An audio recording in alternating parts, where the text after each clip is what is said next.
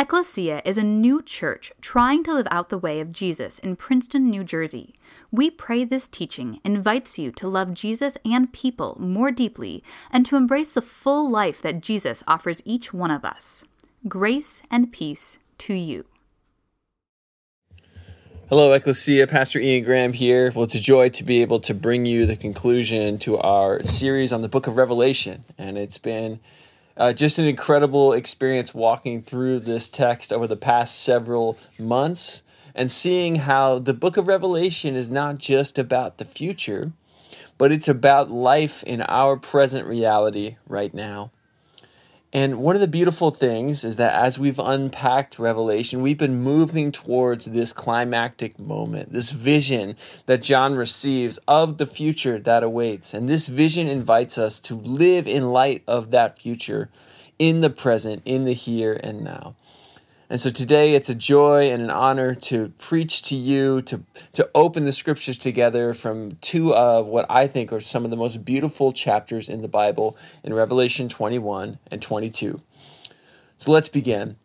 So, the first question I have for you as we're uh, just unpacking this incredible reality is what do you imagine heaven to be like? I don't know if you saw the show The Good Place, but I thought The Good Place did a great job of capturing so much of our cultural expectations of heaven. Basically, the good place, the good place depicted heaven as a as a great place where anything you want is immediately available to you. The good place even had Janet, a not quite human cosmic being who is all knowing, basically all powerful, who can appear at any moment's notice and provide you what you are asking for. But I also found The Good Place to be an interesting commentary on heaven, not just in the ways that it sort of played into our cultural expectations, but in some of the more subtle ways that it told the story. First of all, in The Good Place, heaven was a town. It wasn't a cloud or some ethereal setting, it was a small village of people. There was an earthy quality to the afterlife and the good place that I found incredibly well done, and I hope to show you why as we finish our series on Revelation. Second, the story of the good place, as the title suggests, was set in heaven. There's a great difficulty, a degree of, of difficulty in setting a story in heaven because most stories involve conflict they involve some sort of uh, problem awaiting a resolution, and by default, by definition almost, heaven precludes that kind of interaction.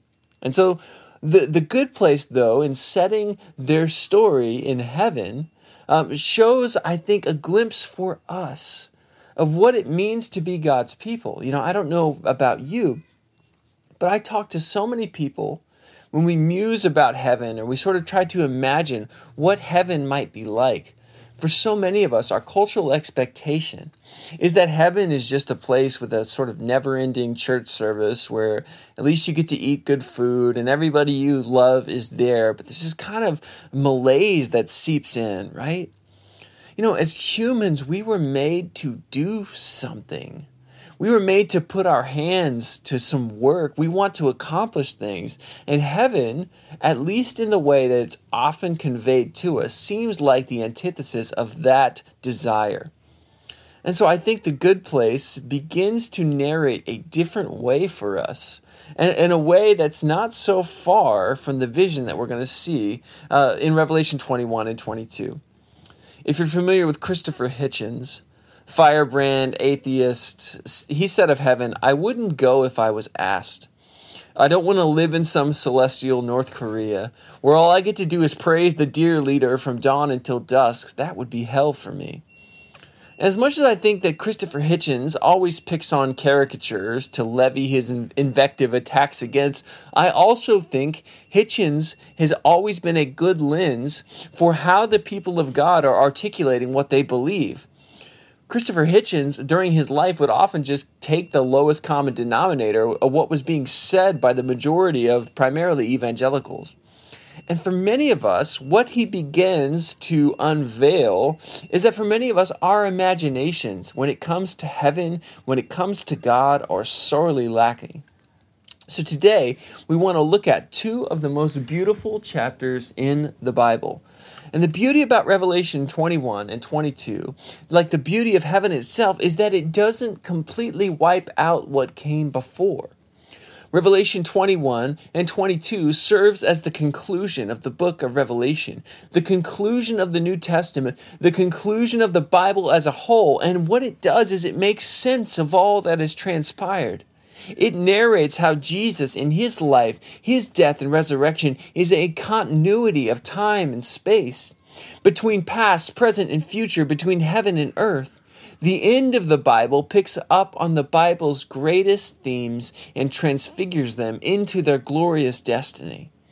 And I want to explore today, I want to explore today this beautiful promise, this glorious destiny that awaits us. And I hope that during our time together, that you won't just begin to get a glimpse of heaven, that you will begin to yearn for it, and that you'll begin to live into its reality right here in the present.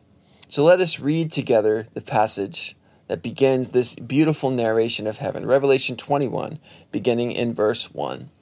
John writes, Then I saw a new heaven and a new earth for the first heaven and the first earth had passed away, and the sea was no more. And I saw the holy city, the new Jerusalem, coming down out of heaven from God, prepared as a bride, adorned for her husband. And I heard a loud voice from the throne saying, See, the home of God is among mortals. He will dwell with them as their God. They will be his peoples, and God himself will be with them.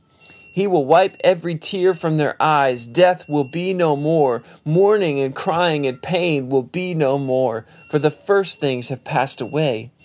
And the one who was seated on the throne said, See, I am making all things new. Also, he said, Write this, for these words are trustworthy and true. So much of this incredible image and vision will require no commentary. It's so beautiful on its own merit, but I do want to point out a couple of things. First of all, it always struck me as a bit strange upon my first readings of this passage. Why does the sea have to go by the wayside? Why is the sea no more? I mean, God did, didn't make God make the ocean. What's He got against it now? And I personally, I always feel this sense of transcendence and awe standing next to lakes and seas and oceans and rivers. But for John's first readers, and really as a larger theme in the bible as a whole the theme uh, uh, of the sea the, the ocean is a place of chaos of primordial evil. John in saying the sea was no more is not a statement about how god feels about the oceans. It's a theological statement saying that all that contends against god's good purposes in the world has been exhausted and overcome. John is picking up on the promises from Isaiah 65 of a new heavens and a new earth. And John writes of the holy city coming down out of heaven. And this is so important for us as we begin to see what heaven is really like. We're not flying away to heaven, heaven is coming down to earth. And there is at last a final joining of heaven and earth. The Bible begins with a wedding in Genesis. Humanity wed to one another as Adam beholds Eve and proclaims in song, At last is this is bone of my bone and flesh of my flesh.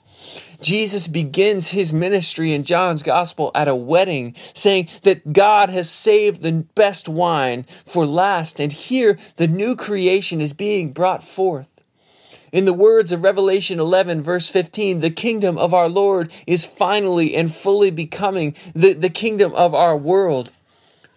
Finally, God's will is being done fully on earth as it is in heaven, as Jesus taught us to pray, because the two, heaven and earth, to borrow language from Genesis, have become one flesh.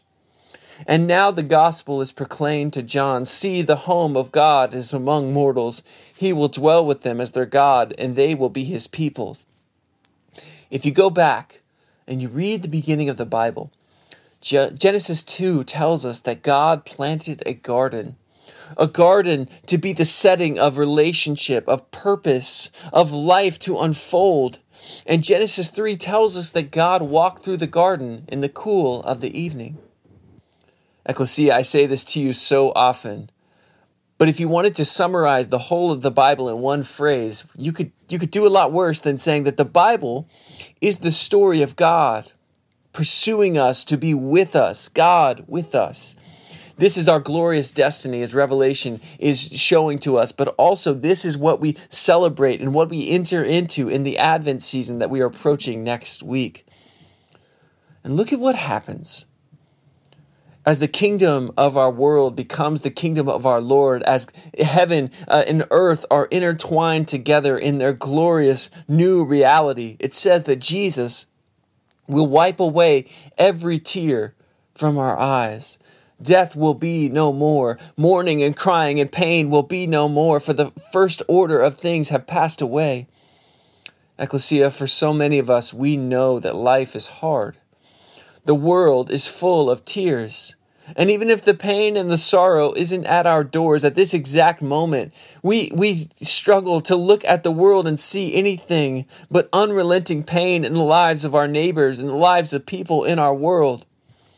But as the gaze of Jesus falls fully upon us in the joy as, as heaven has finally come to earth, as he lifts our heads and says to us, Well done, and good and faithful servant, he raises his nail scarred hands to our cheeks. He wipes away the tears from our eyes, and he says, Welcome home. I think often what this moment will be like. And I think about the notion from Psalm 56, verse 8, that tells us that God holds all of our tears in a bottle. Like the woman poured out the expensive perfume to anoint Jesus' feet prior to, her, prior to his burial, we are greeted with our tears being poured out, not in waste or in erasure, but in anointing, our sorrows being transposed into the key of heaven, being redeemed from their depths. And like Jesus' tears brought forth new life, new life to Lazarus as he stood outside of the tomb of his dear friend, as he wept over the life of loss and mourning. So our tears cascading down our glorified faces have something to say in the world that is to come. I know for so many of us, we have lost loved ones. We have endured great tragedy and sorrow, maybe even abuse. And I think that we can find all the solace and peace in the world in this moment because God will certainly bring us comfort, yes and amen, but He also will refuse to deny that which we have experienced. When Jesus appears to His disciples upon His resurrection, He can invite them to touch the scars in His hands because there's something about the suffering of this world that has been transfigured, that has been overcome.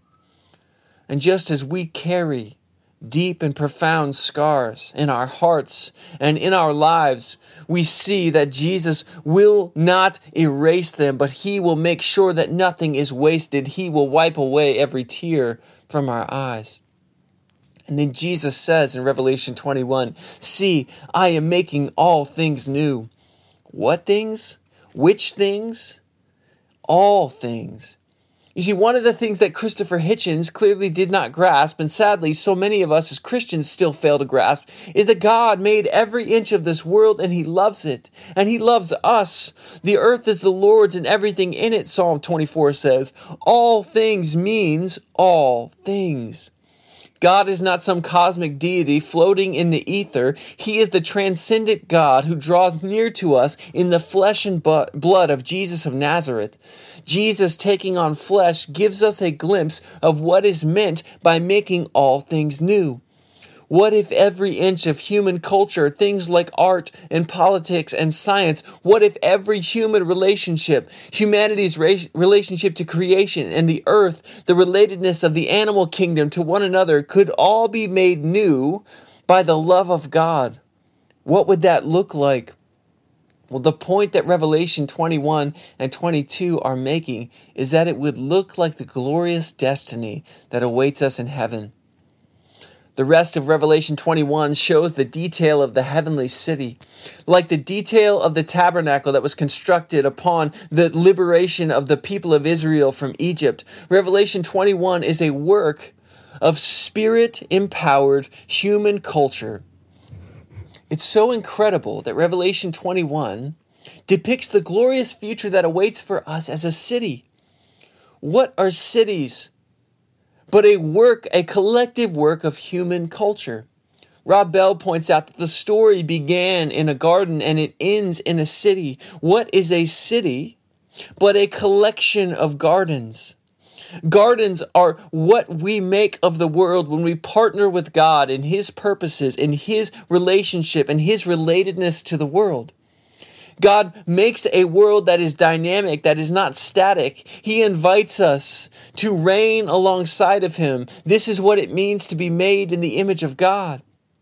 For those of us who have been told that heaven is just this place where this eternal church service happens, where there's endless singing, I hope that you can see what's going on in Revelation 21. Revelation 21 is not saying that heaven is this static place where nothing happens. It is trying to say that it is the beginning of a new story, the story of life as it was intended to be, where God's love is at the center of everything. C.S. Lewis writes of this kind of story in his book, The Last Battle, the conclusion of the Narnia series. He says, But for them, it was only the beginning of the real story. All their life in this world and all their adventures in Narnia had only been the cover and the title page. Now, at last, they were beginning chapter one of the great story, which no one on earth has read, which goes on forever and ever, in which every chapter is better than the one before. Ecclesia, do you like to work with wood? Do you like to paint? Do you like to build things? Do you like to hike and explore? Do you like to play sports and games? Do you wish that you could build a filtration system that would provide clean water to everyone in the world? Do you wish that you could sit down with your grandmother and just be together? John is narrating a vision of a heavenly city with elements of human culture. And he's telling us that the very real joys of earth that we so readily move towards await us in eternity, but they are transfigured by the one thing that makes us turn outwards from ourselves to serve others, the very presence of God. Revelation 21, verses 21 through 23 say, I saw no temple in the city for its temple is the Lord God, the Almighty, and the Lamb. And the city has no need of sun or moon to shine on it, for the glory of God is its light, and, the, and its lamp is the Lamb. The nations will walk by its light, and the kings of the earth will bring their glory into it. Then the angel showed me the river of the water of life, bright as crystal, flowing from the throne of God and the Lamb, through the middle of the street of the city. On either side of the river is the tree of life with its 12 kinds of fruit, producing its fruit each month, and the leaves of the tree are for the healing of the nations. There's no temple in the city because every inch of the city is infused with the presence of God. The city elsewhere is described as being cube shaped, referencing the shape of the Holy of Holies, the place where God's manifest presence is felt. The warmth of the love of Father, Spirit, and Son lights the city and the nations. Those who have previously walked by the light of their own torches of injustice and self regard now walk by the light of the Lamb. The kings of the earth, in their earthly reigns, were bent upon bringing honor and glory upon themselves, but now, now, rightfully so, they give honor and glory to the Lamb to whom all glory is due. Revelation 21 shows us the redeemed politics of eternity, everything in its right place. The river of the water of life flows, bringing healing to the nations. Swords turned into plowshares. The tree of life, that which was cut off from Adam and Eve because of their betrayal, now freely available, bringing healing and life and peace. In Genesis 3, when the first woman and the first man disobeyed God, it tells us that they brought a curse into the world. This curse insidiously infused itself into every nook and cranny in our relationships with God, in our relationships with one, with one another, our relationship with creation. This curse Paul describes as the sting of death, the ache that we feel when we confront mortality, and when we see the works of our hands, the idolatry that we so easily gravitate towards constructing. But look at what Revelation 22 says about the curse. Nothing accursed will be found there anymore. But the throne of God and of the Lamb will be in it, and his servants will worship him. They will see his face, and his name will be on their foreheads, and there will be no more night. They need no light or lamp for, or sun, for the Lord God will be their light, and they will reign forever and ever. The curse is no more. Undone by Jesus, we will see him face to face. We will, he will mark us. We will worship him. We will be at home in the cosmic shalom of God. We will reign alongside him. We will fully realize the purpose for which we were made in God's image, fully living out of the security and the foundation of His love for us, and serving one another, and creating and making and beautifying out of that love. And this day will never end. There will be no more night. This is the eternal seventh day, the never ending Sabbath rest that God has for each one of us. Ecclesia, I hope you're beginning not just to see it, not just to imagine it. I hope you're beginning to yearn for heaven. Heaven is so much better than its PR.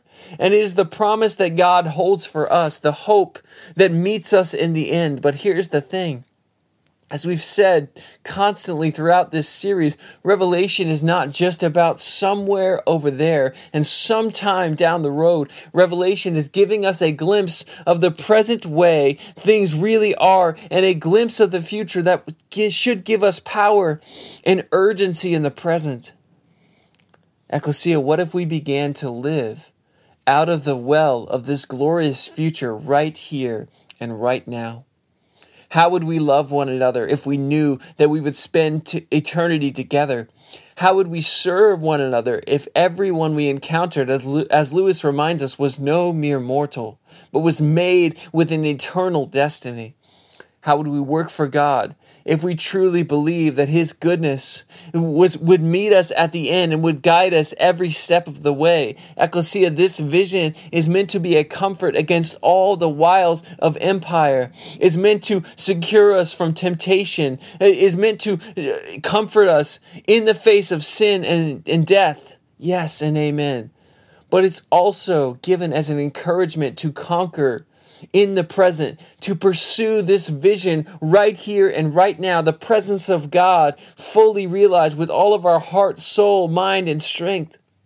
This vision of heaven is meant to light us with a Holy Spirit fire that goes into all the world as Jesus commanded us, teaching people to obey all that He has commanded because there there, there is life and life abundantly. He is with us always, even to the end of the age. Let us live into that future right now. Jesus says at Revelation 22 See, I am coming soon. My reward is with me to repay everyone according to their work. I am the Alpha and the Omega, the first and the last, the beginning and the end. Blessed are those who wash their robes so that they will have the right to the tree of life and may enter the city by the gates. Jesus is creating urgency, saying, I am coming soon. As we've seen so often throughout history, many will claim to know when he is coming, but nobody knows the hour or the moment. But Jesus is saying, don't give your allegiance, your heart to the things that are immediate of this world. He lists some of those things in Revelation 22. He says things like falsehood and idolatry will try to pull our hearts towards something lesser. But Jesus here is not dwelling on the sins, not dwelling on the things that are less than. He simply is inviting us to another way, to wash our robes in the blood of the Lamb, to receive the grace of Jesus, to receive his invitation to eat from the tree of life, to enter through the narrow gate that is his way, and to find that there is rest for our weary and heavy laden souls. And Jesus ends with an invitation a call and response between heaven and earth, the Spirit of God and the church inviting all to come, and those who hear this proclaimed in response saying, Yes, Lord, come. Revelation 22, verse 17, the Spirit and the bride say, Come. And let everyone who hears say, Come. And let everyone who is thirsty come. Let anyone who wishes to take the water of life as a gift. Ecclesia, this vision of heaven is an invitation, an invitation towards the future, yes and amen, but an invitation to lay down our own ways in the present. to lay down our own attempts of self satisfaction, to lay down our own attempts at, at immediate gratification, to lay down our own attempts at trying to forge a life ahead on our own. Jesus says you don't have to fight your way through this life. You can receive my life as a gift. Come. Let anyone who is thirsty, let anyone who is burdened or heavy laden, let anyone who needs this future to get through the present, who is lost, who is enduring sorrow or abuse or persecution, let anyone take from the tree of life. Let anyone drink from the water of the river that flows from the throne of God. Let anyone come. Ecclesia, this invitation stands for us today. It is an invitation to live in the present in light of this future. His promise is sure and secure. His destiny awaits us. His presence will light our lives forevermore.